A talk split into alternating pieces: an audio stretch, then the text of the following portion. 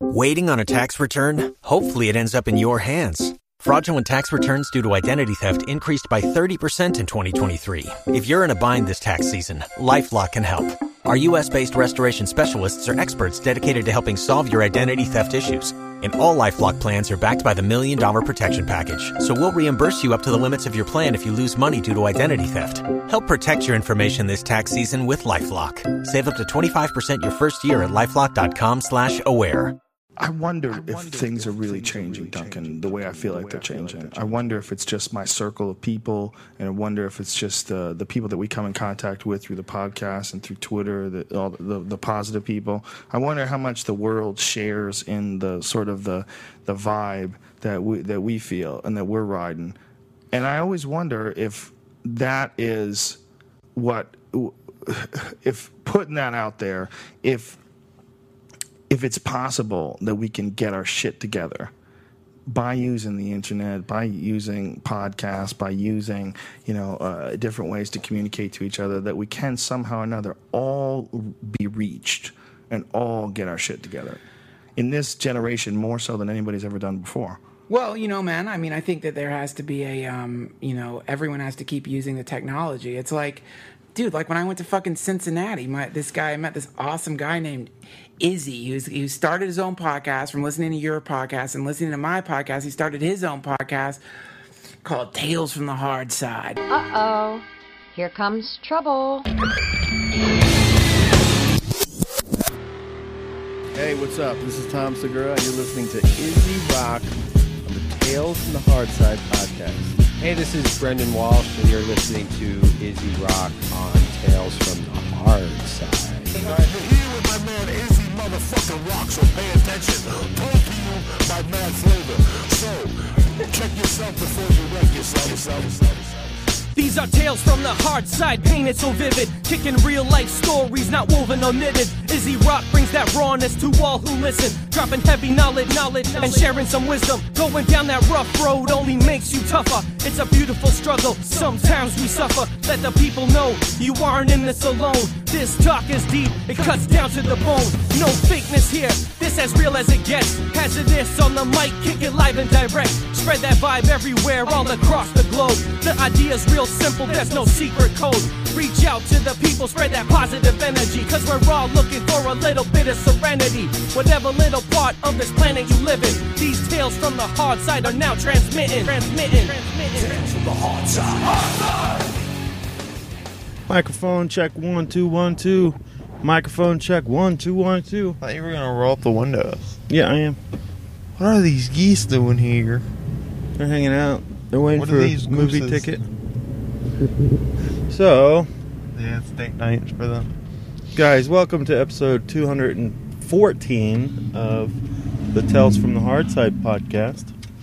And as happens sometime, when a big old movie comes out, big blockbuster, like a comic book movie, we like to go check it out, see what it's all about.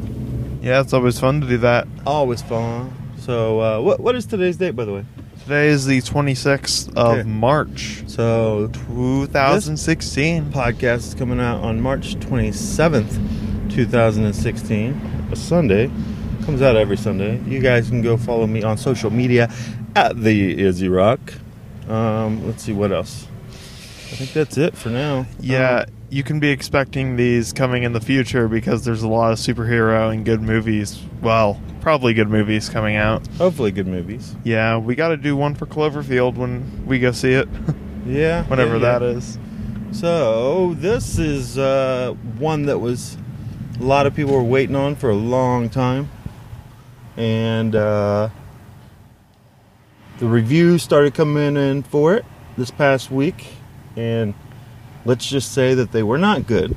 No, they were terrible. In fact, they actually made the two main actors sad that the movie got terrible reviews. But that was mostly by the critics, not by the audience. Yes. The audience uh, on Flixster at least thought it was a 73. The average uh, for the critic that would be around 30. Yeah. So not too good, Not too good at all. especially for a superhero movie. But I think that comes from the vibe about about uh, Man of Steel Yeah. and how a lot of people didn't like that, but honestly, I did, and I like this movie. Well, and you know, if you go back and you look at a lot of the DC movies, you look at what Warner Brother has done. Uh, when they released Green Lantern, and they release uh, what else? Green Lantern, Dark Knight, Man of Steel. Well, Well, Dark Dark no. Knight is I- really good. I wouldn't consider that part of this series. No, not even Green Lantern. Dude, Green Lantern was part of the old series because it came out near like Dark Knight Rises. It it was, but a lot for a lot of people didn't love that, and same No. with Green Lantern. Like a lot of DC movies don't get the love that Marvel movies receive. Yeah, I mean, even Ant Man and Guardians of the Galaxy, two kind of unknown franchises, were huge successes. People love those movies, especially Not Guardians of the Galaxy. on Ant Man. Well, I don't know. I didn't really get much box office stuff either. Like, I, I don't really know many people that went to go see that that I know. Well, I consider I consider Guardians of the Galaxy one of one of the best comic book movies of all time. What? Uh, I loved it. It reminded me a lot of Star Wars. But anyway, so I've been a fan of Batman and Superman since I was a youth. And Superman, a lot of people don't like him as a character. Including me. Well, mostly. I don't really You're like him. You're not a fan of Superman? Uh, it's more of just he's just you know I get it the generic superhero ha ha ha but I mean I, I don't know just the movies made about him I kind of like his villains especially Doomsday Doomsday being one of my favorite villains in comic books um but yeah I don't know I, I kind of think he's a little bit lackluster way better than Aquaman though well, we have never seen Aquaman in a in a movie. It's only been in the comic books. I actually like Aquaman, but what yeah, I You're actually like crazy. yeah, man, I like Aquaman. the Well, pussy the- superhero who calls fish Well, he also calls microbes, and if you watch Flashpoint on Netflix, uh, you know the DC animated movies are usually pretty pretty awesome, yeah and that uh, one was one that was pretty awesome. Well, I'm talking about Aquaman, the original. Yes, yes, but but anyway, so now you're kicking off a whole new series, a whole new beginning of uh, the DC universe, where now you're going to have the Justice League, you're going to have a Wonder Woman movie. So, Christian, what did you think about Batman v Superman: Dawn of Justice? Well, I, I thought it was good. Um, And let's not give any spoilers, by the way. No spoilers. yeah, I, I thought Jesse Eisenberg played a terrific Lex Luthor. Uh, way different than what you would usually see. Uh, this time he's kind of like the Joker. a little bit. Yeah, Um, yeah. and I think Jesse Eisenberg would also be a pretty good Joker, like just the psycho, just the psychotic, you know, mastermind, or even um, the Riddler. Yeah. Now I like the Gene Hackman. Uh, was it Gene Hackman Who played who what? played Lex Luthor in the original Superman? I don't know. I haven't Yeah, I watched. forget. I, I don't think I've seen all of it. I forget what the guy's name is, but I, I liked him in those. I liked uh, Kevin Spacey was okay. Did he play? Yeah, as he Lex played. Luthor. He played it in uh, uh, Superman Returns. Really? Yeah, Huh? yeah. So, and uh, he, yeah, Jesse Eisenberg didn't bother me. Uh, No. in this movie, I could see how he would bother some people, but it didn't bother me. Uh, I I, I kind of went in with low expectations because of all the negative reviews, and I will say that even though it was slow at, at points, um, that I really I, I really enjoyed it. I think um, it's not a perfect movie by oh any means. Oh, hell no! It's it's no Spider-Man two by any means. Right. It's no it's no Dark Knight. Yeah. Um,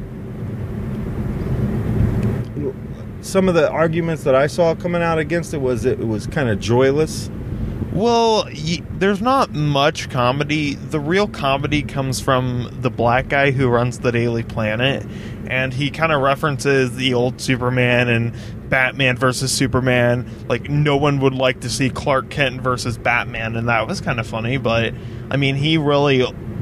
The jokes really only came from him. Um, and I felt like some of the shots in the movie were pretty awkward. Like, uh, uh, Well, here- let's let's let's give him a scenario. Okay, so the only theater that I really like to go to anymore is a theater in uh, Huber Heights. It's a place called Rave, and they have these luxury reclining plush leather. I think it's leather seats. L- let me give you some advice. Never go to see a 3D movie when you sit up front. It looks terrible. And we weren't totally up front. We were like four rows back from the We were three. It was, but But it- when we got oh, tickets this morning, I, I- we went and got tickets this morning, and they were uh, most of the seats where we normally sit were sold out, and uh, I just don't like to pay service fees, so I don't. I would rather come and buy them than buying them online. Uh, I'm a cheapskate in that way, I guess. But so that was an issue. We were sitting kind of close, and I mean, I couldn't, I couldn't focus. Like, I don't know if it was the sitting up close or it was the 3D, Mm-hmm. but I couldn't focus my eyes throughout most of the movie, and generally, I hated that. Like, I, I really couldn't enjoy the movie as I should have. Yes. uh, because of that, and I really feel like anytime you go to see a movie, if you go see it in 3D, sit in the middle or the backs. Just do do not sit in the front, or you will have a terrible experience. Right. Um. So, what'd you think about Ben Affleck? Oh, I thought he he's a really good Batman. Really close, good Batman. Close to being as good as uh, Christian Bale, Batman. I think for me, he may be the perfect Batman. Yeah. it- Uh, Mi- Michael Keaton played a great Batman. Um, I I didn't have a problem with uh, Clooney? Chris- Christian Ba- Jeff or George Clooney was great. I didn't have- what? yeah, he was great. Ooh, that and Batman and Robin. Yeah, well, I Ooh. think that that wasn't a good movie, but he was good in it. Um, I like, uh, but I like Ben Affleck. A lot of people hate him. A lot of people point out Gigli or whatever that movie is that they always bring that up as that he's not a good actor. Uh, Daredevil, the original Daredevil movie that he was in, uh, they also point that out. And I will say, I haven't enjoyed all his movies, but I enjoy him as an actor.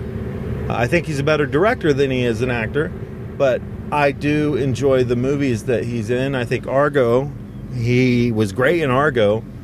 Um, and I think that for me, he really fits the mold of Batman. Uh, so I enjoyed that, and I think Henry Cavill or Cavill or however you say his name, Clark Kent. the new Superman, uh, who was also he was Superman and Man of Steel. He screams a lot. That I like. I like the oh, and I like the. We'll talk about the costumes, but we'll talk about the actors. Yeah. Um, I think that he is a he's a great Superman. Yeah, I mean, I, I definitely feel like the heroes in this one, e- like even Wonder Woman, I didn't even know like the woman, Mhm. um, i- in a certain part was going to be Wonder Woman. But when I saw, I was like, oh wow, she's Wonder Woman. I I didn't actually know that until certain scene happened. She's from Isra- Israel, and she actually served in the Israeli army. Huh? I So did. she's just trained killer. She, kind of had that accent to it, um, and I, I like that. Very beautiful. Very beautiful. I think she's she was probably the highlight of the movie. Uh, Yeah. Wonder Woman or Um, Doomsday. Doomsday was great. Like that that character was great. I- the CG didn't look bad. No, I honestly, from the trailer, thought it was going to be complete crap. Yeah. But you know, after like after he gets out of his shell and everything, and actually gets to like his bone spikes that he usually has, I thought that looks really cool. Yeah. Uh, and I hope they reincarnate him. And what do you know. think about um, the the costumes? Um, I thought they were beautiful. Yes. Um, this is probably the best Batman and Superman costume. Uh, the Batman costume looked great. Yes. Um, I don't know if it was as good as the Dark Knight one or better, um, but I really liked it. Way better than than the uh, '80s because Batman couldn't move his neck. Yeah. Um, and I loved the Hulkbuster. Well, it's not The- a Hulkbuster. the It's like Superman a- Buster. A mech. uh, yeah, it's Iron Man. Yeah, it looked like a like a mech uniform. That was really cool. That was, and like when it, um, when it.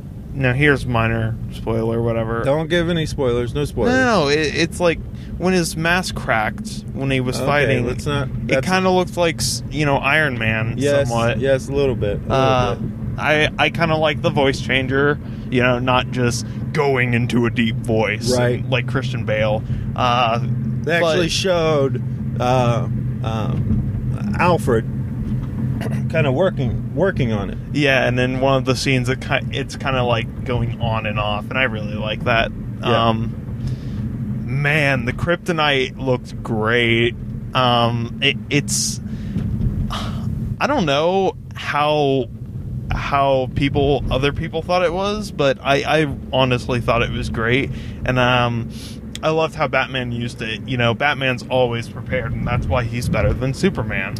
Yeah. I- um, so and he kicked Superman's ass, I and think- it was great. I, I think uh, I think the actress who played Wonder Woman she did a great job. Yeah, definitely. Really, Uh, really, really enjoyed her. Um, can't, actually can't wait to see the Wonder Woman movie. I saw some um, pictures from, from that uh, coming up.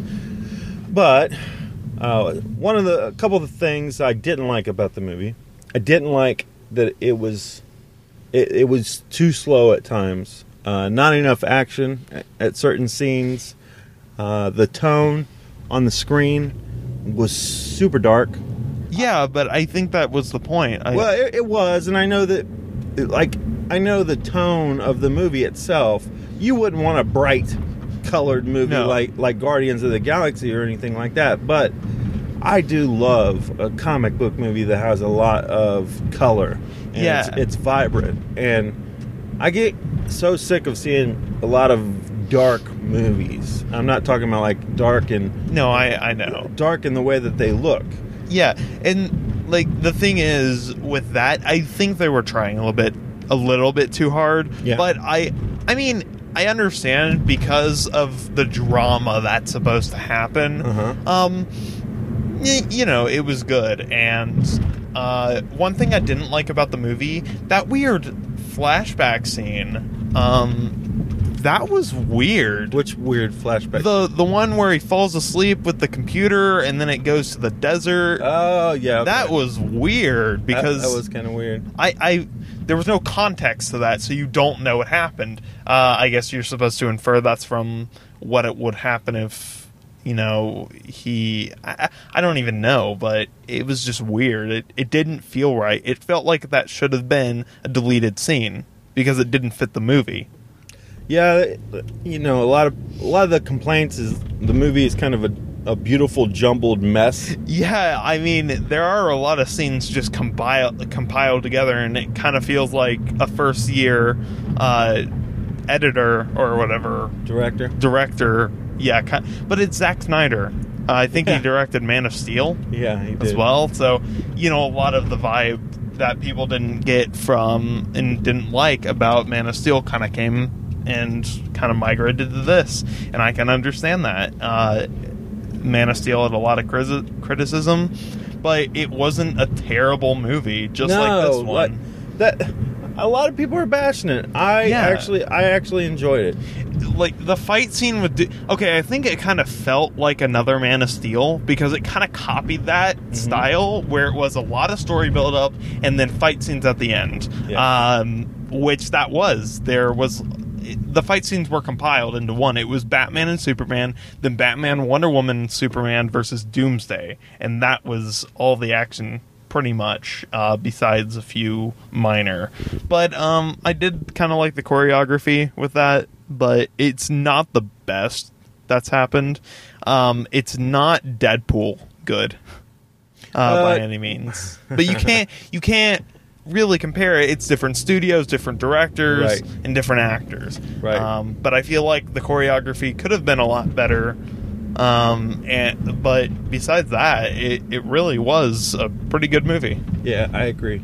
Now um, we're gonna we're gonna pause it here, and we'll, Yeah. we'll be back because we had an event last night that you you weren't with us, but Nope. Gem City Podcast was invited to a place called ProtoBuild Bar for the release of a, a new stand up arcade game that is uh, Edison versus Tesla, and you can shock your opponents. Can't That's- wait to play it. we're gonna go in. I'm gonna get some B-roll footage. You're gonna check the place out, and uh, we'll, we'll be back talking about it on the podcast. So let's let's head in there, and uh, we'll be back. You can tell me what you think about Proto when we get back. Right. All right.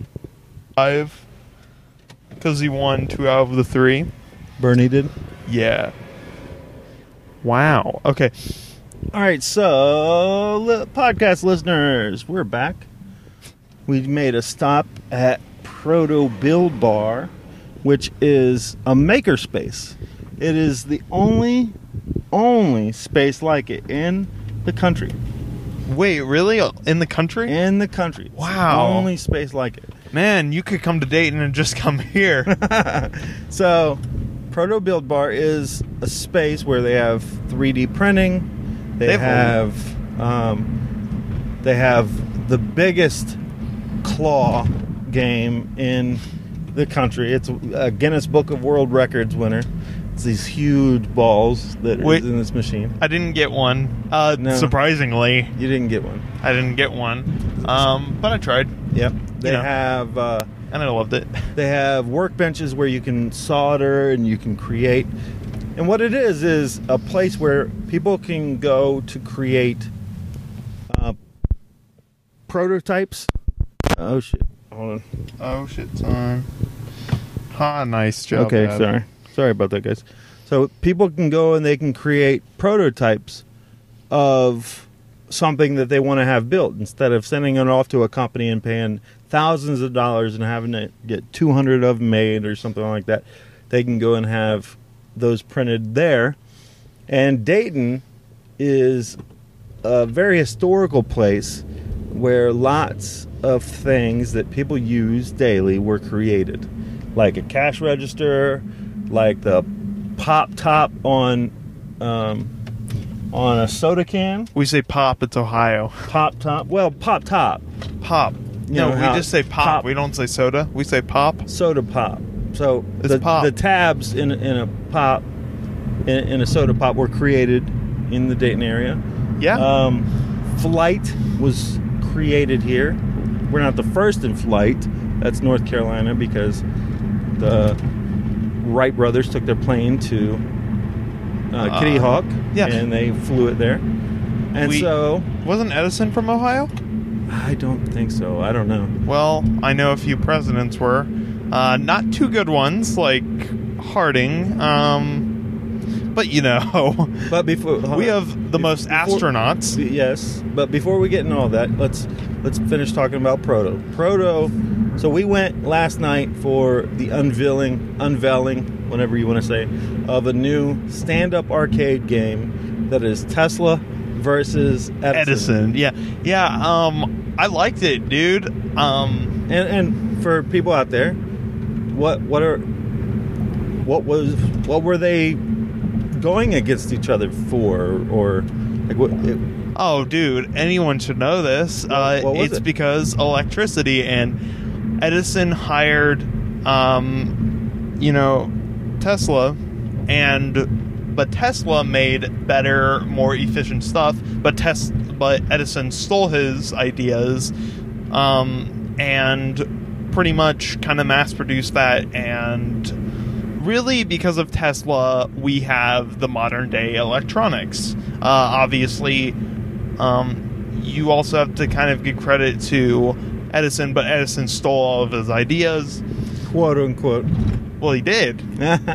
so so let's so the machine. So this stand-up arcade game. Yeah, it shocks you and it's terrible. We can play against one another, and you, at a certain point, you can shock your opponent. Yeah, and it, it's kind of like the uh, Mortal Kombat where you can do like X-ray. Uh, if you ever played Mortal Kombat like nine or ten, and you see like these really cool um, X-ray things where they pop on the eyeballs and stab you and like crush your bones, but this electrocutes you literally.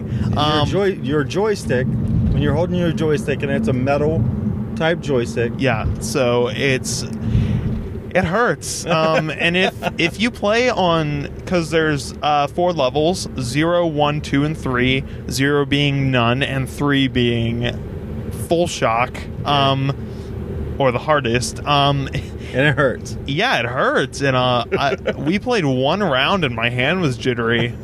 like I couldn't, I couldn't put, I, I couldn't really keep it on there, and it kept feeling like I had aftershocks, really. and like I kind of stuttered my words, and I was, I, I, I was kind of like that. Um, it was fun though. Oh yeah, it was. It was really fun. I, I really like it. Um, well, and then after after that, after we played that, so we played that.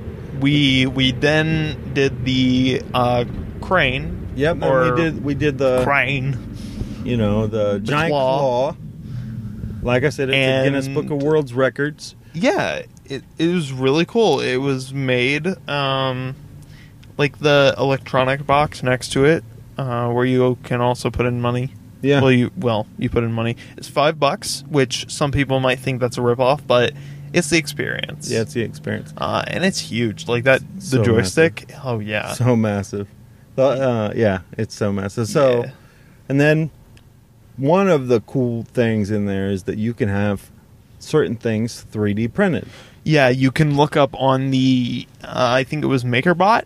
Mm-hmm. Um, you can look up certain things say you wanted like um, ACDC, you yeah. could probably do their logo. The logo um, yeah. You could do Edison. You could you could probably print out a face of Edison or um, Tesla. You could do the Batman, uh-huh. like head and cowl. Yeah, um, and we and we saw that there. Yeah, and many more like Cthulhu, which that would have been really cool. Cthulhu. But the one that I did, and I did a small one of this. Now these range, and it it amounts to time. Yeah, the so, amount of time it takes. Yeah, if it's under ninety, if it's ninety minutes or under, it's twenty bucks. Um, I think it was three three hours. Um, it was uh, 40? is forty, and then over five hours is sixty. Sixty. So, in in the larger you make it, and the more high def. So I made it on low, but the thing is, it didn't take that long as well. And if you make it say medium or high, the time, even though it would be you know small, smaller, it would take a lot more time because of how you know much uh, it would have to add. And uh, go ahead. I, I was wondering why you put your mic down for oh, a minute. I was checking my levels. All oh, right. okay. Um, yeah. So, so you are you are into Fallout. So oh, definitely. Uh, I got the board game. I have a few. I have the um, Lone Wanderer uh, pop thing. I have a few Fallout shirts. I have a Fallout hoodie. Pop vinyl. Pop vinyl. Um, I have a Fallout poster, and I have Fallout 3 Game of the Year edition, Fallout New Vegas uh, Game of the Year or Ultimate, and then for Fallout uh, for Fallout 4 did I say Fallout 4 when I meant to say New Vegas, or did I say? New... I don't know. Okay, well, uh, for Fallout 4, I got the season pass and I uh, played Automatron, and my God, that was amazing. Yeah, you like the downloadable content? Hell yeah, dude!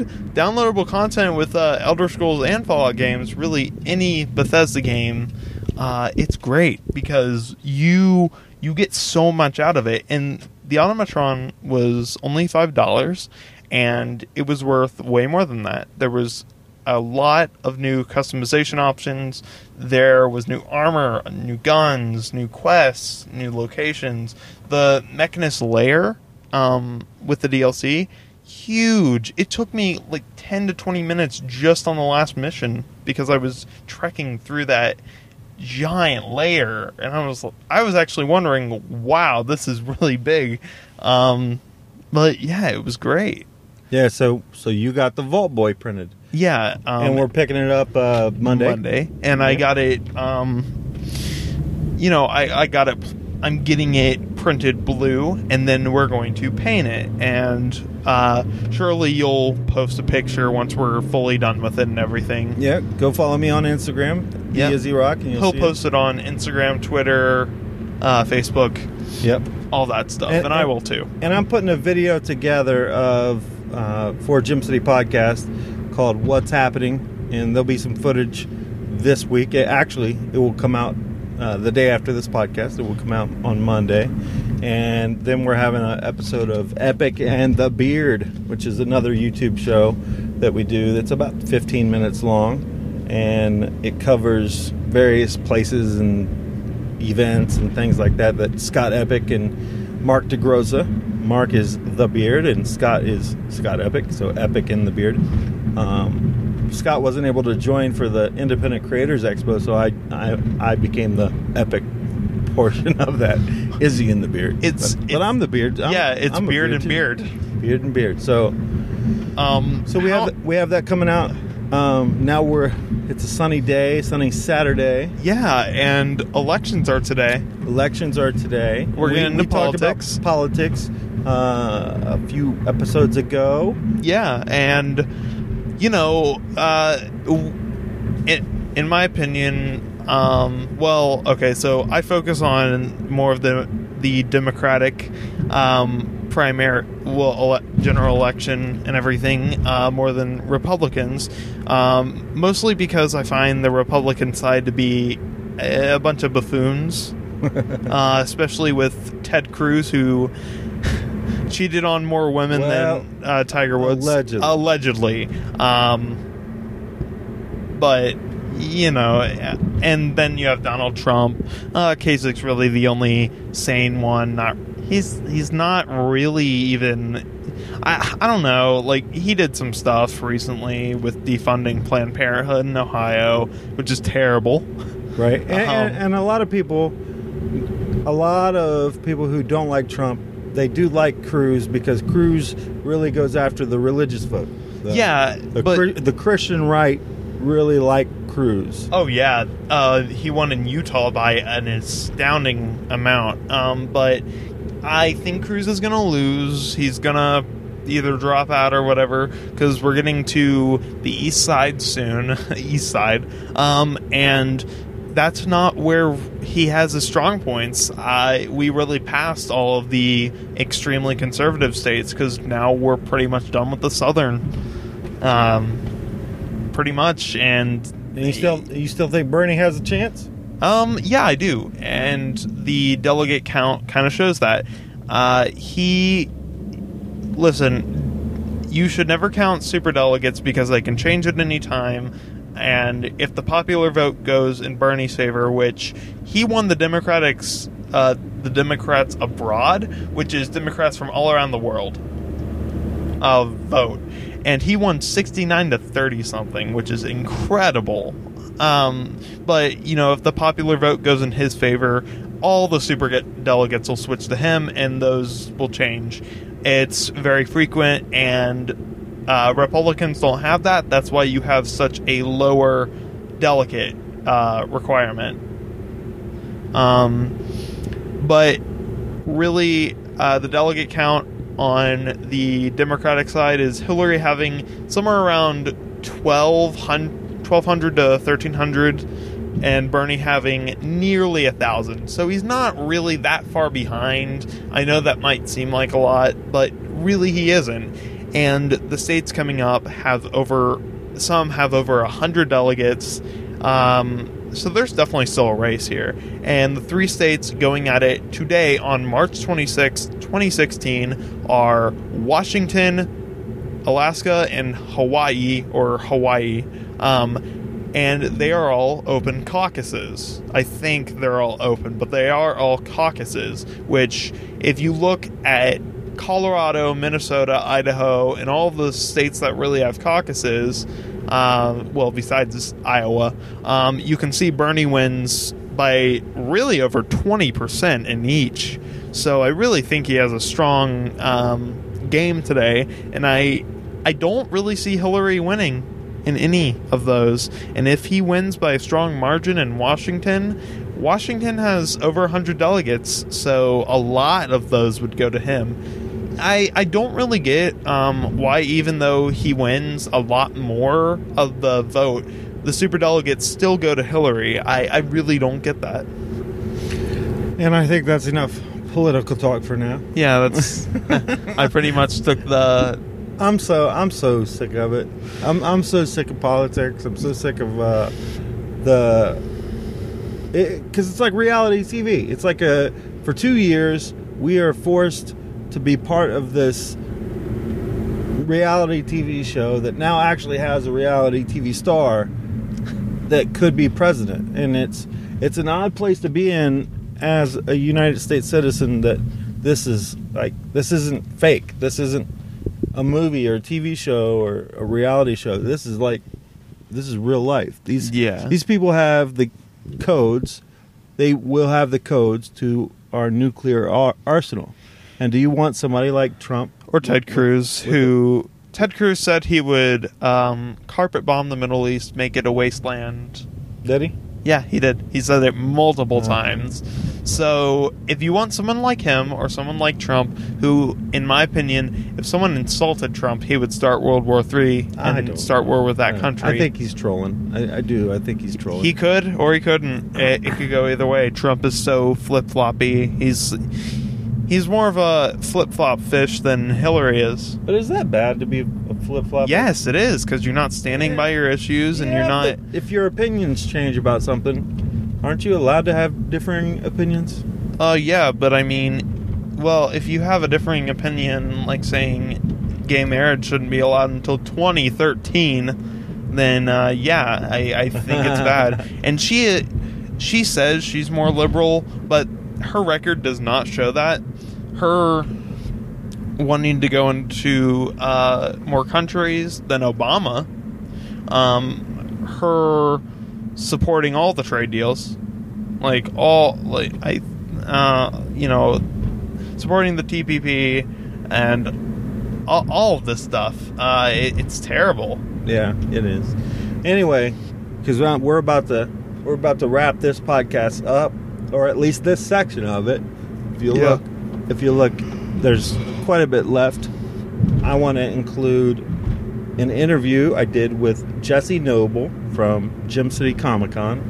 He is the creator of Gem City Comic Con, which happens to be next weekend, next Saturday and Sunday, April 2nd and 3rd. Now, for you guys that are in the Dayton, Ohio area, I will be on the Finding Your Voice and Being Heard podcast panel at the Dayton Convention Center on Saturday, April 2nd at 1 p.m. in panel room A. Uh, we will be discussing podcast. Uh, Troy Copes of the Uncommon Geek podcast will also be part of it. He was going to be part of Dayton Podfest, but he has bowed out, and a podcast called the Fresh Dope Podcast is taking taking his place. That is on June 3rd at the old Yellow Cab building. I'm sure we'll be talking about that um, next Saturday at Gem City Comic Con. But if you guys are in in town in and around the Dayton area, come and hang out and say hi. Come watch the podcast panel. Christian, are you planning on going to uh, Gem City Comic Con? I might. I don't know yet. Yeah. Um, What What else do you have to do?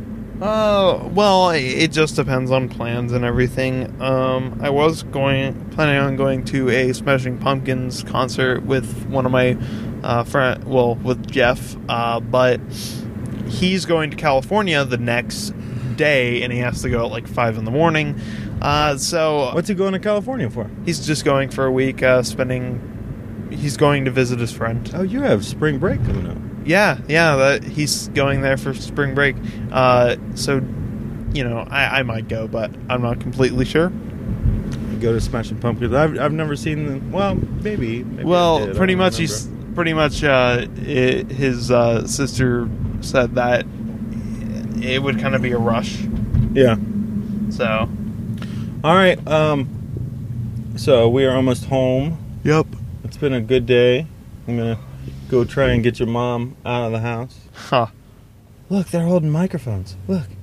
Look, they're holding microphones. There's a lot of out of state tags. Yeah, it's weird. Texas. Texas. I saw Alabama. I saw Oklahoma. Pennsylvania. Wonder if people are on spring break here. I wonder if people are coming here for Easter. Guys, are you?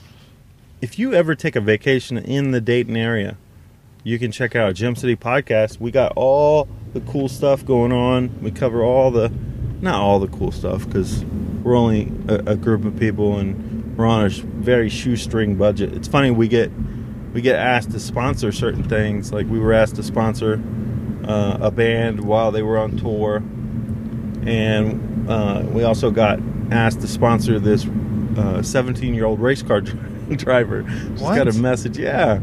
Uh, and I wish I wish we had the money to be able to to do it, but we are literally on a shoestring budget. We're looking for sponsors ourselves. Um, we got one sponsor this year, and that was Yellow Cab, and so we're trying to work out some issues. I know last episode we talked about it a little bit. Uh, I talked about it with Scott Epic, but trying to figure that out. You know, trying to we don't I don't want to put too many ads, but got to fi- find a way to make a little bit of money to get equipment, um, get donations, things like that. You have to, you know, these podcasts, as enjoyable as they are to listen to, there is a lot of behind the scenes stuff that go into making them, and that includes equipment, time, the amount of time that I put into doing Gem City podcast, And editing. and editing and recording and all that stuff. You It's- know- it's a lot. Yeah, and all the YouTube videos that you do, uh, you edit time. all of them. Yeah, I do. and usually that uh, that takes up all of your time, which is good. Um, but you know, you I don't know. sacrifice a bit with that. I do. I sacrifice a lot actually. Yeah, and so, what- like, we're considering a Patreon page. I know. oh, you should. Yeah, we're thinking about it. Yeah, because you know, then you, you know, then you probably wouldn't have to do ads. Yeah, I don't know. Depends on if you got enough people that were actually support you. Well, yeah, I mean, you would you would advertise the uh, Patreon page, but yeah, yeah, yeah. but you uh, you kind of do advertise your uh, social media. I do. a bit. All right. And Gem City Podcast when you're doing your own personal podcast. Yeah. So, so guys, come out um, to Gem City Comic Con next week, next Saturday, Saturday and Sunday. I will be there on Sunday. I won't be there on. I mean, I will be on there, there on Saturday. I won't be there on Sunday. And uh, come say hi if you see us with the camera or with microphones. Just come come and say hi. Say, hey, we're Gem City Podcast listeners, or we're Tales from the Hard Side podcast listeners. Whatever you do, do it with pride and i hope you guys have a great week uh, i had a great day with my son who is now 16 you got a haircut you changed Yeah. your hair from kind of the spiky Spiked up spiked up kind of military almost looking haircut flat top from uh oh who's the guy in Street Fighter? oh uh, yeah i forget what his name is Yeah. the blonde hair guy Yeah. oh Um, i'm not a i'm not a real gamer if i don't know that right well, I, I I don't I play more Mortal Kombat is better than it's Street not Fighter. ken is it Huh? it's not ken is it Huh. i don't i don't know Um, but you know, it- um, yeah, I had her for over a year, uh, a little bit, but I kind of wanted to change it a bit. Yeah, so so, you got that. Now it's now it's kind of uh you know, you're still using the pomade, but it looks Yeah. good. Do you know these people? Yeah, they're my friends, dude. That red hair girl, I think she likes you. No. All right, buddy.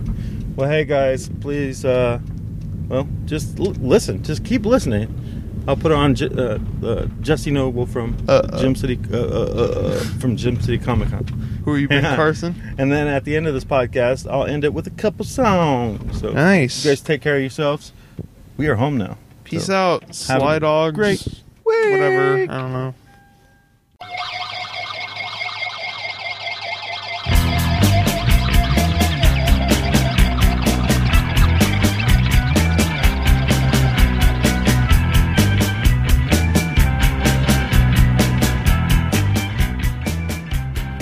What's up, everybody? Welcome to this episode of the Gem City Podcast. Um, your host, Izzy Rock. You can go to gemcitypodcast.com for all the notes and information for this podcast and go follow us on social media at Gem City Podcast. Also, go follow me on social media at the Izzy Rock and go to theizzyrock.com.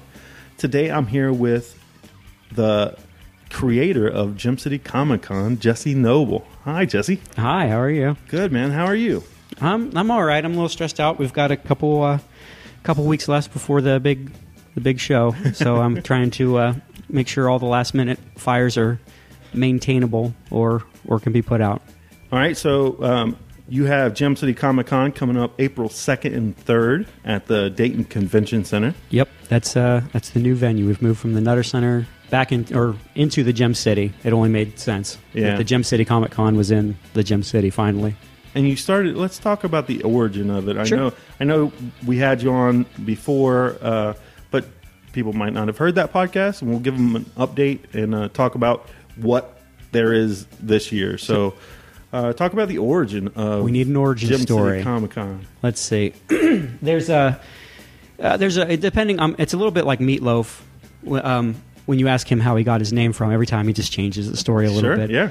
Um, so there's a couple different renditions. Uh, the one that I like the most is um, I bought a collection of books, and it was way more than I could read or that I wanted to read, um, but it was too good to pass up.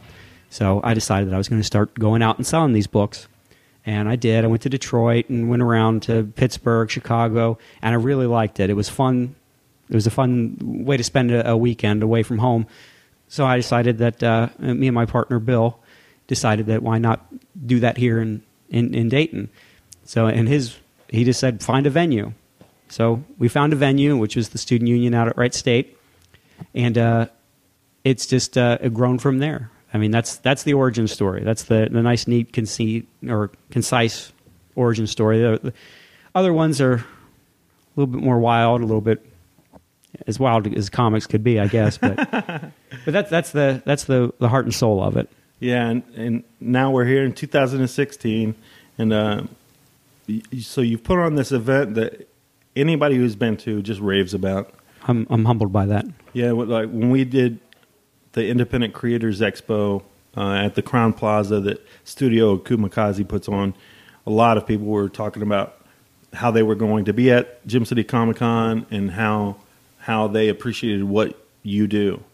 Uh, because there's a lot, there's a few cons, quite a few cons around the country. Oh, sure. But to have something here in Dayton that has continued to grow, continued to uh, get to the point where now it's at the convention center, it's pretty impressive. Right. Um,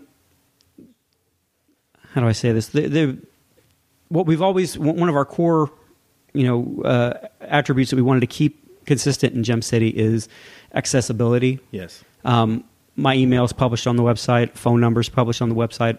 You know, I'm I'm I'm approachable. You go to some of these other cons, and it's a it's almost like a, a corporation runs it, and a lot of them they are to where you know no one's in charge or you can't go to one person.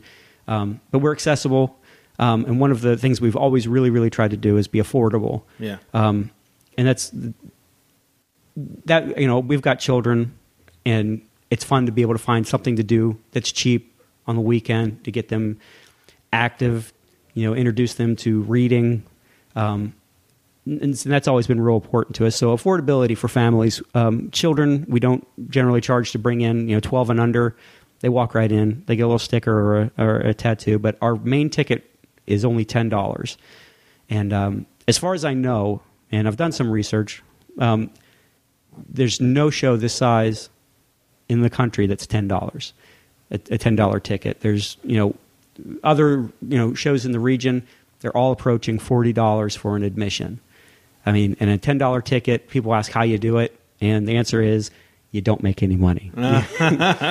you do it for the love of it. I mean, um, I mean, I, I, I love the praise, and, and it's gratifying, um, but that's all. That's the only real pay that there is. There's I- I'm, I'm, we're not raking in you know lots of money at the door. It's paying for the show, Right. And it makes it repeatable. Um, so a ten dollar ticket. That's what what we're trying to keep and maintain. So, listeners out there who may have not uh, taken a trip to any of the previous Gem City Comic Cons, what can they expect when they walk in? Oh, when they walk in, they will see a sea of color. Yeah. you know, uh, it's I, it's it's funny to stand back and watch the doors. People walk in, and they their eyes widen. They look around, and you know it's just a sea of color of four color comics all over the place. Um, but we have, you know, because we have a small dealer room to keep it real competitive for the people that come to the show. Um, it, we have the best dealers, the most reputable uh, store owners that come to our show consistently. Um, and our artist alley is by far, by far, it's the gem of the gem city. Not to make a pun or whatever. No, it's all is. good. But it's um, they they really are just the the cream of the crop.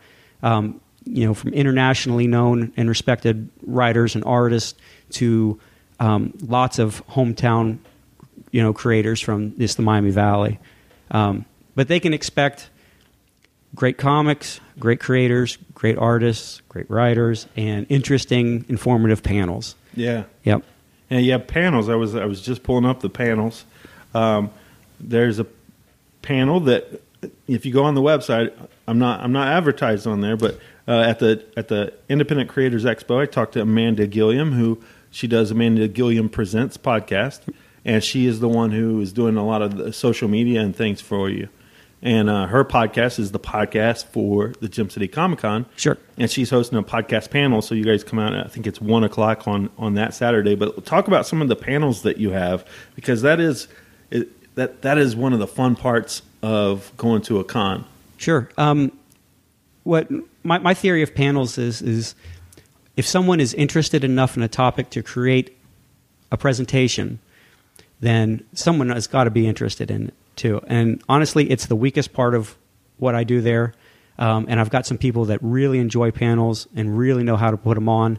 Um, Craig This put together a number of um, educational panels where people are going to be talking about history of comics um, and, and just interesting topics about comics. Um, I don't know. Like I said, it's the weakest part of what I do because I don't know what people think are inter- is interesting, and I leave it to you know quasi you know professionals who do that sort of programming all the time. To I, I lean on them pretty hard.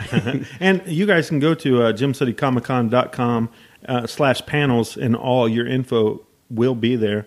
Uh, but so people can bring bring some money. They can buy some uh, different different things from the Independent Creators Expo. There was some people who actually had things that they were selling, things that they created. Sure. And you'll have stuff like that, right? Oh, absolutely. Um, Eighty percent of our, our artist alley, or what we call our creator corner, is independent publishers. Yeah. They, uh, you know, they spend their own dime to publish, self-publish their creation, and if someone has enough love for what they do, I, I believe that they're that it's quality. Yes. You know, they're they're really putting themselves out there, um, and there's some fantastic stuff that's self-published. Um, A lot, a lot. There, there's a lot of great looking stuff. Oh my gosh! Um, just to name a few, um, uh, Eric Adams uh, has put together uh, through his Nearier Im- imprint a number of fantastic stories that just every time I revisit them, it's it, you know it's something new, changes the way I, I view something. It just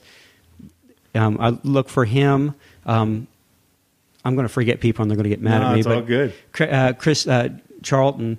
Um, he's he put out a couple of really great books that are all self-published. Um, and right now the names of them are ex- escaping me, um, but they're all on the website. Look for him, um, and then of course my, my good friend Sean Forney, Forney um, has always has uh, Scarlet Huntress stuff, which is real fun to read. Him and his wife created it, and she writes a number of it, and he always reaches out to people to bring in stories. Um, and of course, Mark Waid, um, who is an internationally known and respected writer. Um, who else is in our artist alley? The um, There's a there's a lot. there really is, and it, it- and my my mind blanks whenever there's a microphone in front of me. It really is.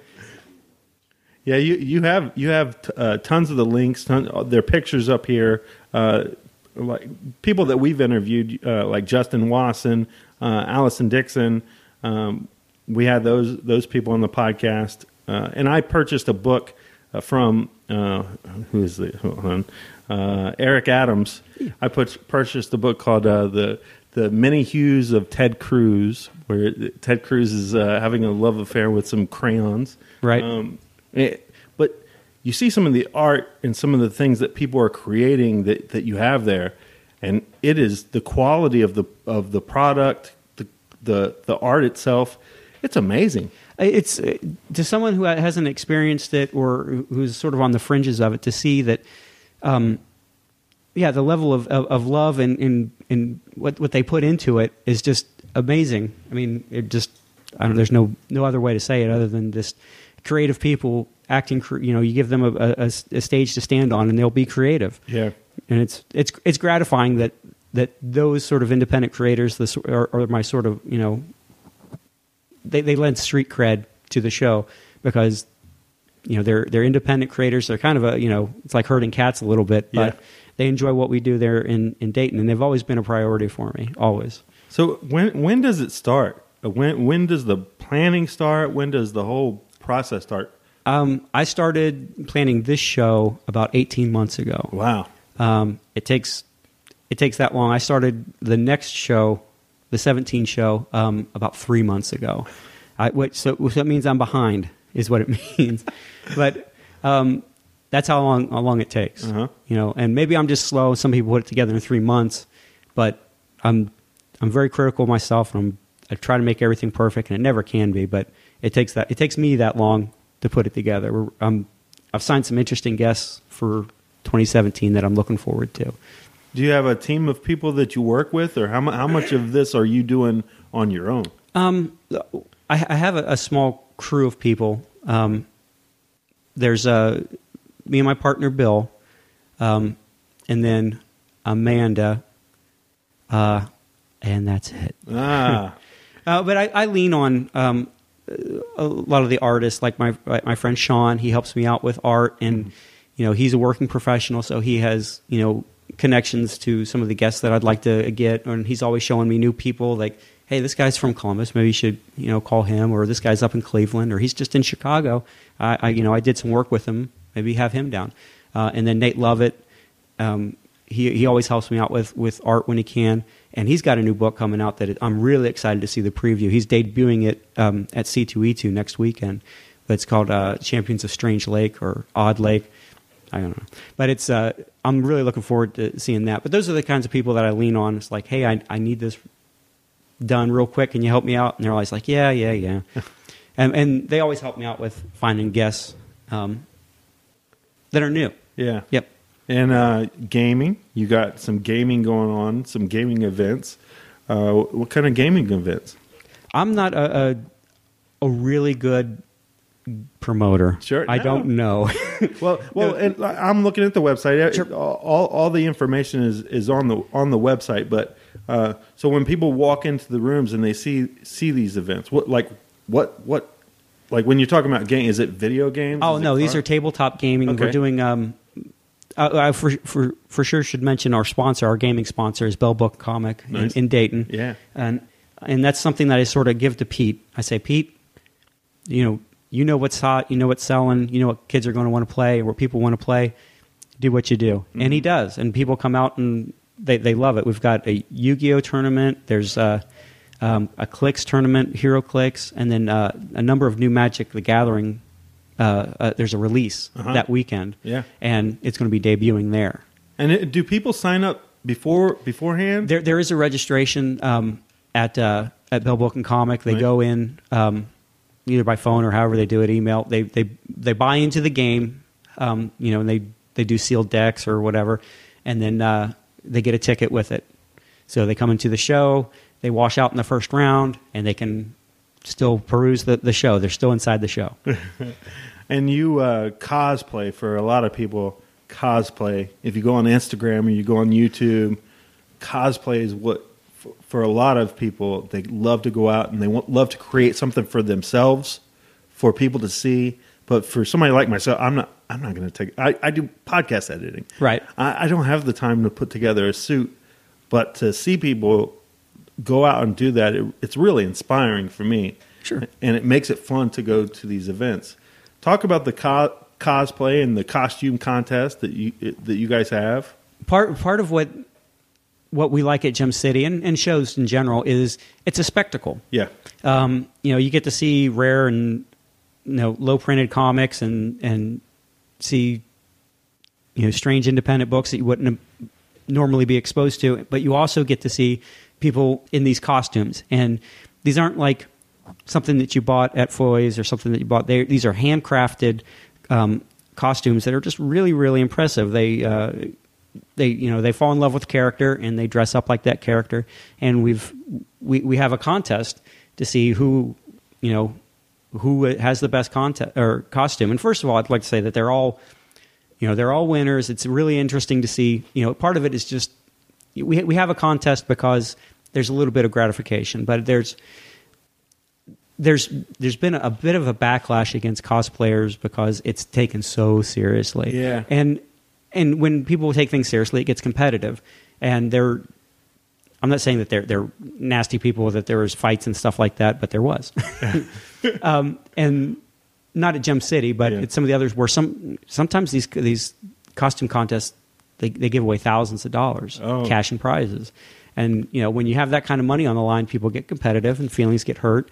Um, but our contest is more about just showcasing what you have done, and then we, we have some token gifts or some token prizes. So, you know, if you don't win the $50 Amazon gift certificate, you're not going to confront somebody in the hallway, you know, or, you know, you're going to bash the, the, the contest organizer, you know, for misjudging or Yeah. stuff like that. on, it- on and social ha- media that happens. Absolutely. Oh wow. Right, and we're, and we're just, we're just more. It's more about gathering with people that share your same passion. Yeah, yeah. You know, um, and being supportive. When you get to the kind of money and prizes that they give away at other places, you, you tend to want to cut people down, and that's not what we want in Dayton. But um, our sponsor for that is the um, Are You Game up in Piqua.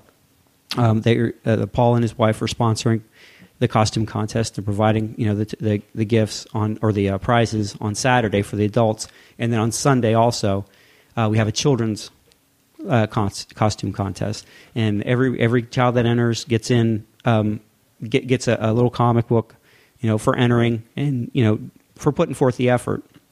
And that's really what it's about. We want to um, thank you for your passion. Yeah. Yeah. Yeah. Um, and I should also mention that if you come and enter in the contest, you get in uh, at eight dollars. Oh, you get a discount for coming in costume. Nice. And you can't just come as you know t-shirt and jeans, man. You know you gotta you gotta you gotta put forth a little effort. right. Right. So uh, you talked about children. Oftentimes, we with with the things that we're interested in. Uh, I I've been a fan of a lot of geek culture all my life. Sure. I grew up watching the Incredible Hulk TV show back in the '70s and Spider Man, and never during that time when I was reading X Men in the '80s, I had never imagined we'd live in a time now where we have these. That's the major movies that are coming out. Is a lot of the geek related movies, the Right. comic inspired movies, where it's now it's mainstream. Absolutely. Um, which it's a glorious time It's to be alive and be able to see, like to see Deadpool on screen. yeah. And now we're about to see, uh, no matter what people think about it, Superman versus Batman on screen. I know a lot of people have their issues with with that. Sure. Um, I can't wait. I was always a Batman and Superman fan. Oh yeah. Um, but w- what started you out growing up to get into all of this? Well, this is another one of those origin stories. Yeah, yeah. Everybody's got an origin. Yeah. Um, gosh, where to begin? I really, I suppose, I really didn't take it real seriously uh, until I was an adult.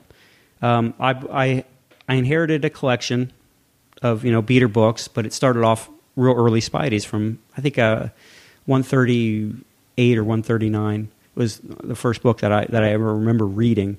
Um, and I only collected Spideys. I only really liked Spideys, and I collected them up until maybe 1990 Yeah. And then I took the collection and sold it. I bought a guitar. and I uh, How old were you when, when that happened? Probably 14, 15? yeah, it was Yeah. Fre- freshman no, it was maybe 8th grade, maybe the summer between the two. Okay. But yeah, that's that's what I did. Is I bought a guitar and and kind of left comics alone. Um, and then I had a friend um, named Jason Pelfrey, and we were uh, cruising around looking for something to do. And he said, "Well, you, you want to stop into the Dragon Slayer, which is no longer there?" And I was like, "All right, whatever." So You know- uh, where oh, uh, Spaghetti Warehouse Ar- Around there, where it used to be there, right? Right, on, Yeah. uh, just on the west side of uh, what is that? That's Ludlow. Yes. Yep. And I and I we I went to school at Chaminade, so I you know I knew the store because they they used to have uh, hard you know uh, books upstairs, and I always collected books. Um, so we walked in there, and he he was interested to see what was up with Spider Man, you know, because he had left comics also, and I, said, yeah, let's let's look, and I gosh, I might have been twenty nine or or so when this happened. So we went in there, and I I gra- grabbed a copy of uh, um, Ultimate Spider Man. Yeah. and I was just I was like, this is awesome. This is really great. So and that's that's what jumped me back into it. And then the one that really solid, you know, made it solid is I bought um, a trade. I don't know if it was traded then. It might have been the singles, but of the Hush Batman's storyline. Okay. It was Jim Lee, Stephen Loeb, or Jeph Loeb, and uh, Scott Williams, and it just floored me. I was like, wow, this is this is much different than the comics I remember, you know, and it's it, they're just it's glorious. And ever since then, I started. I was just buying collections, looking for stuff to buy, looking for stuff to read, um, and I, and I must say that comics now people will boo you know boo this, but comics now are fantastically pa- paced, written. Um, they're so easy to understand um, the, the action, what's going on, and the stories are really compelling. So when you talk about, it's it's interesting to see how the the genre has become mainstream. It, it's it's gratifying, but I've always known that it was there. Yeah. You know, and, and, I've, and I'll tell anybody that who likes science fiction or crime or mystery, the best stories are in comics. Yeah. The the best stories, no matter what you like, they're they're in comics. And they they it's always been that way like it's you know for for a lot of people they didn't know that there were these uh, stories out there that were were not geared towards children Oh yeah. that that are definitely more geared towards adult i forget what the series is called but there was one where they did the story of kingpin Mm-hmm. and he was told the story of how he was uh, got molested and all this other stuff Right. that was or he got i think he got raped in prison It, it, it, and it's about the depth of the story. Yes. I mean, it's it's you get you it, it becomes, some becomes so you know multi leveled and, and faceted that there it's so intriguing to read. It's the best stuff being written. yeah yeah You know, and I read I read lots of stuff, and I always come back to comics. Yeah. So the culture now, you said you were into Spider Man and Sure. the movies are that they're touchstones for a lot of our culture now. Mm-hmm. That It's something we all plan, hey, on this date I'm going to go see that movie. Uh, recently, Civil War, they released a Spider Man. You saw him in Civil War. He's Yep. he's now with the Marvel Cinematic Universe. Uh, what do you think of the costume? Um, I'm not somebody that nitpicks. Oh, nice. Yeah, a lot of I people like that. Um, I, I did read an interesting thing about it. They said that the uh, the uh, if you listen very carefully, you hear a little bit of tech, and they say, well, it's a, it's the spider suit from, you know, it's a it's a Stark Tech suit, and to me, I said it's still Spider Man. Yeah. I don't. It doesn't. It does, doesn't bother me and stuff. I'm more interested in who's playing him Yeah. because his voice sort of sounded like Tobey Maguire. Yes. Just to me, and I, I, I could be way off base, but that that's my favorite Spider-Man is the Tobey Maguire ones. So uh, I like I like those as well. Yeah. Uh, uh, the second one that they did, well, it was fantastic. Yeah. fantastic. So what are what are some of the things that you're into now? Like some some of your influences, some of the uh, comics or movies or TV shows? Because there's it's Sure. I mean, we are in a gold mine right now. Right. It's it's it's everywhere. It's omnipresence. I'm waiting for the, the backlash so we can you know can put it back in the closet. It's going to happen. Yeah. it's It- it's currently happening. It it always does. But um, if we're talking about co- like uh, comics and movies, and and The Walking Dead, Yeah. absolutely. Um, let's start off by saying what, what, the artist that I really appreciate right now, and it it comes and goes, but um, Moebius, and I can't pronounce his real name, but is just phenomenal. I read his Silver Surfer over you know just the other day, and it's the art in is just fantastic. Moebius is so underrated, you know, and he's an artist artist. You know, artists rave about him, and he's just it's just really fantastic. Go find some Moebius. Um, but and right now I'm also reading. These are all old books because Sure. I buy collections, and you know, it's like, oh, I never got a chance to read that. I'll read Uh-huh. that now. Um, Scalped. Um, Aaron, uh, Jason, is that his name? I don't know. But he's those uh, Scalped has been really, really fantastic. Uh, Thief of Thieves, um, which is still is an ongoing book right now, is you know, it, and it's a crime noir kind of stuff, and it's uh, drawn, uh, written by uh, Kirkman, who you know does The Walking Dead, and it's drawn by uh, Shawn Martinbrough, who was a guest at the show a couple years ago. Um, those were really fantastic. Um, movies, I got to say, Deadpool was awesome. Uh, you know, I, I can jump on that bandwagon, but it, my wife, who's not somebody that reads, you know, you know, reads Deadpool or, or knew a lot about Deadpool, but we, we laughed the whole movie. Yeah, you know, so amazing. It was, it was it was a lot of fun. Yeah, I, I had so much fun. I mean, it, it wasn't the perfect comic book or superhero movie for sure, but what they were able to do by crossing over the fourth wall and you had a lot of inside humor. I don't know if it's going to hold up in 20, 30 years where people will watch and go, I, I don't, green, you know, what's Right. all this stuff about? But for the moment, the from the beginning to the editing to the action to the jokes, it, they all uh, nailed it. It nailed it beat for beat. Um, so yeah, even Colossus and how they did how they handled the X Men and Mhm.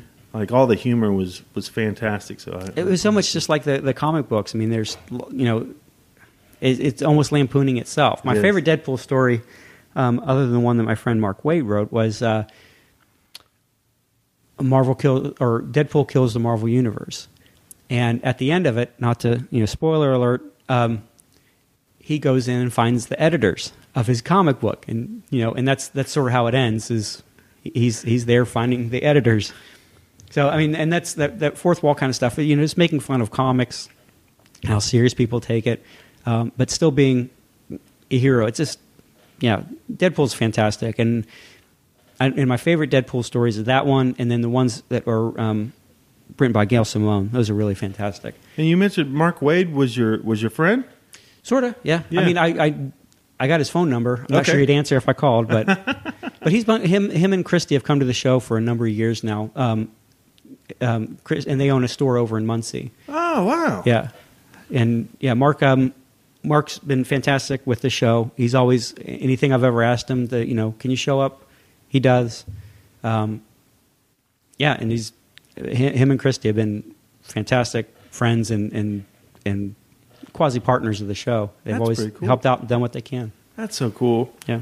Uh, so TV, TV. I mean, we you got we got Daredevil coming up with Punisher, and Oh, yeah. What do you what do you think about what Netflix is doing, and maybe even the Agents of Shield and Flash and all, all that is stuff? it's all fantastic. Now, I, I must say that uh, the Marvel universe. I've always been a Marvel zombie. Okay. So you know, outside of that, it's the DC. I've never really jumped into that universe, other than Batman. Yeah. Um, but the, the TV shows are, are fantastic. It's great to see, and it's something that we, we all enjoy. Daredevil was by far my, one of the most favorite things I read um, or watched last year. Um, we started Jessica Jones, um, and we just life's complicated and time's short, so we haven't seen all of it yet. Um, but that, The Walking Dead, um, I'm, I'm what, what I'm hoping, what it does for the show is it brings in people that, you know, I saw, I watched an episode of Flash, or Yes. you know, I saw uh, of Arrow, and I want to see, I want to learn more about it, or I want to, I want to be part of that, you know, see see what what's more is out there, um, and that's what Gem City can do for you. I mean, Yeah. Well, I mean that when early on when I was a youngster uh, and, and seeing the Incredible Hulk TV show, seeing Spider Man on TV as a child, that that got me where I where I am today, where I will see those movies the when they open up that weekend. Right. Like I, as my friend from um, uh, Jason has from the uh, mainstream geek, he says they already have my money. They already Right. have my money for, for most of these movies that are coming out. I get so excited for them. It's like I can't wait to see it, and then to see where I'm not disappointed. Right. You know, because I try to have my uh, expectations a little level, because then you stumble across things like the current Fantastic Four that got released, and then you get I- disappointed. I'm, I'm, I I haven't seen it yet, but a, a friend of mine who owns a shop and is lifelong, you know, nerd, he walked out of it. Ah. I mean, and that's unfortunate because you know, I, I can't imagine even even a movie that I absolutely hated. You know, I've never walked out on a movie, Yeah, but to haven't be that that disappointed in it that you that you don't see the whole thing. It just it must have been bad. It must have been Yeah. bad. Um, I, I was t- I was thinking thinking it over the other day. Um, we have a four year old, and you know, being my son and living in our house, there's all kinds of comic books around, and there's all kinds of you know we there's we watch the comic books on TV and the Lego stories and all that that nerdy stuff is all around him. And I was thinking, how spoiled is they? Very spoiled. You know how? Yeah, these days it's, it's, omni, yeah, it's omnipresent, and you know you have a dad that's so cool with it that you know we can roll your eyes that uh, that we can uh, that it's that it's there. Yeah. you know I, I didn't. Yeah, just incredibly spoiled. That's what I think. Yeah, the, you know, we we used to have to wait for that stuff to come on at a certain time. You didn't have YouTube, you didn't have Netflix. Oh, yeah. like it's such it's such a great time. I had to get up early on Saturday. that was an exciting time. Yeah. Uh, yeah, it does have some of it, some of its negatives and some of its positives because every everybody would watch the same thing, and now there's so many different genres, so mm-hmm. many different subgenres of like anime or comic culture. Like even within comics, there's a lot of underground comics that people have never heard of before. Those, those are actually the books that I love now. I mean, that's from a collector point of view and someone who buys and sells comics year round. Is I like the really obscure, weird books because they're they're they're really hard to find sometimes. Yeah. you know, and it's and collecting for me now is about the hunt, or you know, buying and selling is about the hunt. If if you have enough money, I can get any comic book you want. Yeah. If you want an action number one, I can get you one. Ah, nice. And I you know it's a couple phone calls. But if you want a you know um, a Zap number one first print, I don't think I could get you one. Right. There's there might not be enough money to find to to to find one. Yeah. They they just don't exist. Um, and that's that's what I like because I have found books like that where people said nah, that- you'll never see one. Oh, yeah, I've got three. um, we we found a, a uh, you're probably not familiar with the book, but it's a it was an anti-communist book that came out in the 50s. Uh-huh. It was called Blood is the Harvest. N- Haven't heard of it. It uh, you know this was the height of the you know anti-communist you know uh, f- fervor, and a, a religious imprint put out this book, and it hit the newsstands, and everyone said no, this is too gory. This Uh-huh. is too you know even for propaganda, this is too much, and they pulped them. Um, there was, uh, I think the Overstreet last time I looked said there was 13 known copies. Wow, I've had three. that's awesome. yeah, I mean, and I found them here in Dayton actually. Really? Absolutely, in Fairborn. Nice. So, do you, you know, you talked about collecting comics. Do you collect a lot of the toys and pop vinyls and? We, we actually, yeah, we, we, we do. We like the uh, the Walking Dead stuff, um, and it's one. It's actually one of those things like, well, we've got three. There's only eight in the set. Yeah. Let's just go ahead and finish out the set and stuff. But we're running out of room. Um, uh, toys, no, because we've got a four year old. Yeah. If you if there's something in the box, then there's something wrong with your house. That's just what I say. If, you, if you've got kids in the house and the box is, you know, you know, you're you're slapping wrists to keep them away from the box, and that's not, and that's part of the reason why the, all this stuff is valuable now is because, I, you know, a broken toy is a well loved toy. Yeah. You know, and I just, that's that's just how I feel about it. I know a lot of people don't, but So, so you think people should open up Absolutely. their toys and have them displayed and play with them and stuff, right? yep, you got to play with your toys. Yeah. See, I have I have stuff at home where I'm like, I want to open that so bad, but it's been in the box. Like I got Kiss figures Mm-hmm. that have been in the box since I got them back in the early '90s, and I so want to open them up and just you know stage them in my little uh, quote unquote studio in my garage at Right. home where I do podcasts. Like I got all my stuff that I've collected over the years displayed there, and now you know I don't have like it used to be an ashamed thing. Like oh you're into comic books. How old are you again? Right. But now- It's like the scene from the Forty Year Old Virgin. it is like that. Yeah. But now, like you find so many people from play from communities and from places like the Gem City Comic Con where people can have events that they go to to meet up with friends Hmm. to go. Hey, we're going to go check this. Like it's celebrated now. Absolutely, and that's and that's part of what we're doing is that it's we're celebrating our little subculture here and trying to you know in, in, introduce more people to it. Yeah.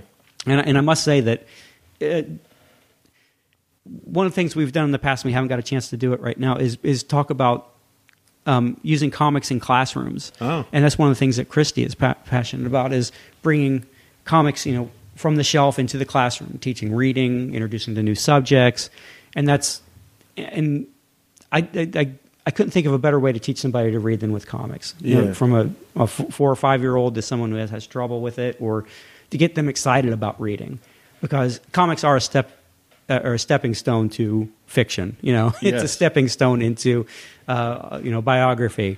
So you know, be careful. But you know, he came home with a Spider-Man comic. Next thing you know, he's he's reading Kurt Vonnegut. You know, what am I going to do? but yeah, it's a stepping stone to lifelong reading. Yeah, that's that's awesome. So, um, people, and when they when they come out and they come out to the show, uh, let, us talk about the show and talk about um, when they when they when to show up, what you have for Friday and Saturday that that, that weekend. Um, let's see. Uh, we're Saturday and Sunday. Oh, Um, Saturday and Sunday. Yeah. Okay.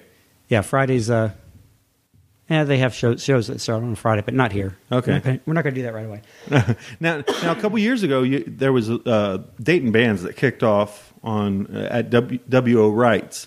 Uh, d- are you going to have anything like that? Um, that was something that BJ actually put together from Studio Oh, uh, nice. Kamikaze. Yeah. Um, and I don't know that there's anything like that this year. Uh-huh. I know he's uh, planning a, a couple of after parties, but we, we got some. We've got there's plenty of opportunities for after parties. But on Saturday morning, um, we have a early bird special. Um, you get in at nine o'clock. It costs five extra dollars at the door, and you get a whole hour to peruse before general admission open up. So arrive early, um, and you get in for a little extra. The uh, main doors open at ten o'clock, uh, and by ten o'clock, all the artists will be in, all the dealers will be in and ready, you know, ready to show you what they brought. Um, and that's when the panels start. Uh, actually, first panel starts at ten thirty, um, and we run panels all day long. Costume contest uh, registration starts at eleven, and uh, there's a parade of costumes. I think at three o'clock. I don't know. I don't. I, it just uh, it all goes by. It's a blur to me. Yeah. Because I'm you know I'm inside the whirlwind. It's hard for me to be outside of it and see what what is the best part, the must see part of it. Yeah. Um, I'd have to say it'd probably be the artist alley. That's when I that's what I like the most. But um, trying to think. Um, our day usually culminates with um, our charity auction. Okay. Um, and I can't remember the times. I think it's three o'clock. We start our uh, Hero Initiative um, auction, and the Hero Initiative is a, a a charity based out of California. And what they do is they um, they you know a lot of what creators do is all work for hire. Yep. You're a freelancer. There's not um, you know there's not medical plan. There's not a retirement plan. Um, you know at the end of your job you get paid a check and you wait for the next project to come along. So the, there's what what Hero Initiative does is it take it finds when creators are in need, they they fill those gaps, those financial safety nets. Um, and a friend of mine, um, his name was uh, Josh Medors. He um, he, he had a, a really rare form of cancer, um, and Hero Initiative helped him and his family out when when he needed it. Wow. Um, and that's how we got involved with the charity through uh, Josh and my friend Sean, who was friends with Josh. Um, and so the Hero Initiative became part of you know the tradition at Gem City. We had this this um, uh, auction, and we take uh, we walk the room, we get some art, we get some uh, merchandise, and then we just take it upstairs to the auction room. And uh, Frank Rayner, Bill Gladman, and Rachel Gladman they auction it off, and it's fun. Yeah. It's uh, it's a little bit raucous, you know. People get in bidding wars. I mean, there was a I think last year or the year before there was a two buddies were together and there was a, a, Hulk action figure. It wasn't special. It wasn't. It was a you know it was a ten dollar thing, and they bid it up to fifty dollars Nice. just because you're not getting it. No, you're not getting it, and and it goes all and it all goes to charity, the Hero Initiative. Um, if you if you're around town, you see our uh, our our posters. Um, we have a crow um, poster for Gem City Comic Con, and that is actually Josh Medors' art. He did that, and then my friend Sean um, colored it for us. Uh, Josh passed away a number of years ago. He finally, he lost his battle to cancer. Wow. Um, but we've we've kept the charity, and we we do it in his memory. Um, the thing that bothers me is I did, weren't, didn't become really great friends with Josh. I would have liked to spend more time with him. Sure. Um, get to know him a little bit better, but he he was always struggling when I when I knew him. Um, so look for that. Um, the other thing that we have on is another uh, charity event is after the show, and it's not on the website yet, but it will be. I think it's seven thirty or eight. I can't remember. We're doing a drinking draw. This is the first one that we've ever done at Gem City, uh, formal one. There's been plenty of drinking draws, but it's usually in hotel rooms. Um, but we're going to go over to Warped Wing Brewery, and there's going to be a um, a drink and draw. The number of artists are going to be there. They're going to do some sketches. They might you know team up on it or something. It's a spectacle event. You, Yeah. you get to go in and watch creators create. Uh, and then at the end of that, as the pages come off, we're going to auction them off there. And those are going to that that money raised there is going to go to Hope for Heroes, which is a, a charity run by um, my friend Sean. Again, in honor of Josh, uh, specifically designed to help creators struggling with cancer. And the other charity is the Rosewood um, Art Center. It's a uh, scholarship fund for uh, for their art programming, and Rosewood is part of the Kettering Parks and Rec organization. So th- that's where that goes, and I can't remember exactly what the time is. I have the press release at home. I haven't put it up on the website yet, but um, it will be there, and that'll be over at the uh, Warped Wing Brewery. I love Warped Wing. It's it's so cool that you're that you're doing that for the community and that you have this community event that that is helping uh, beyond just bringing people together for for this you know for this culture. Sure, and it's uh, what I found is that um, Daytonians, especially, are extremely generous. Yeah. I mean, um, this little this little auction that we run is not, you know, we're not giving away super rare things. We've got some original art and stuff like that, but it's mostly it's it's prints and merchandise and a little bit of original art here and there, and people really reach deep because they know it's going to charity. Yeah. Um, and they've been extremely generous. We've raised as much money here in Dayton as they do at Columbus when they come to Columbus. Wow. Or when they come to some of the other shows. Um, the I, I've been told that we, we do as much as some of the really m- much much bigger shows. That's amazing. Yeah, and it is, and uh, and chalk it up to the generous generosity of the community. It's amazing, dude. Well, uh, go ahead and let people know the websites, the social media, any any anything where they any information that they have uh, where you want them to go check out um, Gem City Comic Con. All right, we're on the web at uh, www.gemcitycomiccon.com, uh, and we're at Facebook, Instagram, Twitter, and Tumblr at Gem City Comic Con. Um, and of course, we'll be down at the convention center this year. Um, finally, the Gem City Comic Con is in the Gem City, uh, April second and third, two thousand sixteen. Yeah, and you guys, uh, like I said at the beginning of the podcast, I will be part of the podcast panel at 1 p.m. hosted by Amanda Gilliam, and you guys come and check it out. Our our friend Troy Copes, who he does the Uncommon Geek podcast. I was a guest on episode 78, and he is part of Dayton Podfest. So that's uh, June 3rd at the old Yellow Cab building. You guys can come and check it out.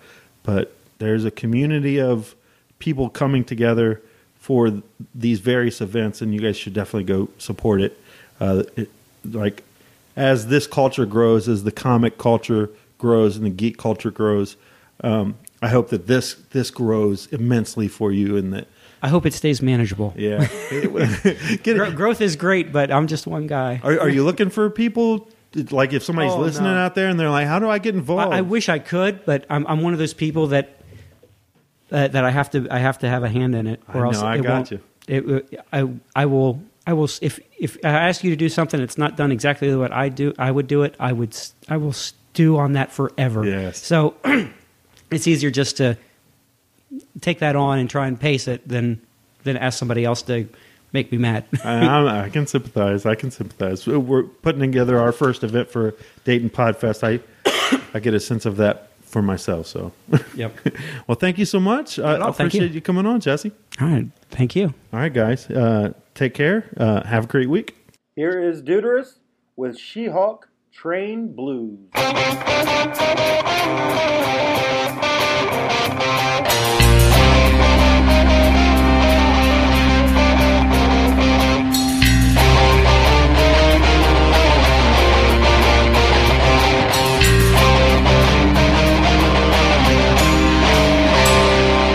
Well, I met her at a club, she was painted up green. Half dressed to impress, just wouldn't wanna make her me. Stepped up, spit game, told her she's a nerd's dream That's when I found out she's on par with Charlie Sheen. Got a face so pretty, voice so shitty. No self-control, green drunk and swole. Wrecked like a sailor with a costume tailored To show off distractions from her crazy actions Yeah, she was strong. Her game was strong.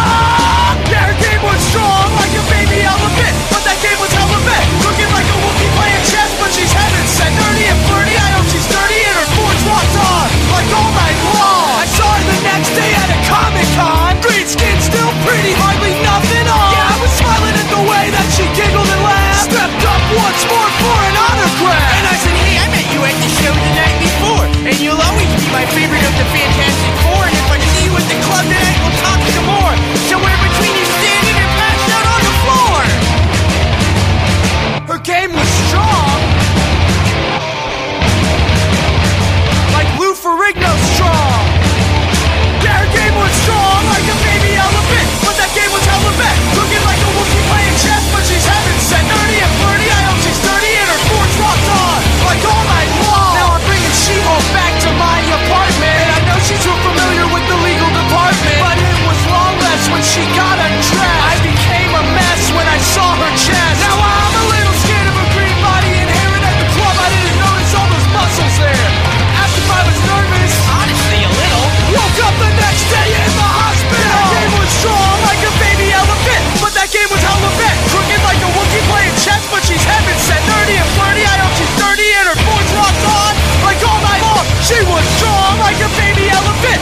game was hella bad. Crooked like a Wookiee playing chess, but she's heaven sent. Nerdy and flirty, I hope she's dirty and her forge rocked on. Like all night long, her game was strong.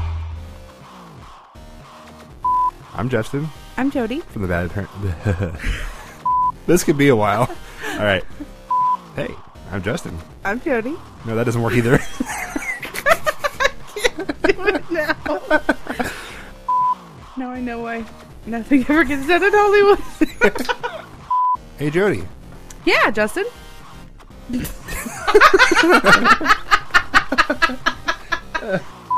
Hey, Jody. Hi, Justin. Do you like guys with beards? Um, sometimes. Sometimes. What about bald heads? Most of the time. What if there are guys with beards and bald heads with just deep rivers of blue eyes that just say "I love you"? I tend to marry them. Now, what if they're just a genuinely good dude too? um, I just friend them, befriend them, not Befriend them? friend them. Not friend them. That sounds like a Facebook. What about thing. be friendly with them? Not too friendly. Not too friendly? Well, the Izzy Rock meets those requirements. He's bearded. He's bald. He's got those deep rivers of bluey, bluey eyes. You mean he's got triple B's?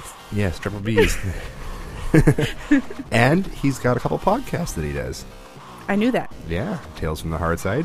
Mhm. hmm On the block with his bestest friend ever, Scott Epic. Mhm. And then he also produces the Gem City podcast, which is a local, like, artsy fartsy type podcast in the Dayton, Ohio area. So, Well, who knew? I know. I, I basically what I'm trying to say here is he's a good guy. You should go listen to him. Give him a, give him a shout out. And if you like his stuff, you know what? Subscribe to him on iTunes. Also, you can leave him a comment, rate, review, and subscribe. People, we'd appreciate it. And so would he. Yes, yes, he would. Oh, he's a, he's a dad too. So the Bad Parenting Podcast loves the fact that he's a dad, so that helps out. Dads are great. Dads are great. Two cool sons. See, good dude, raising good kids. We need more people like him. I agree. So yes, yes, listen, listen to Izzy's shit. It's, it's awesome. Agree again. All right. Well, until next time. Bye. Bye.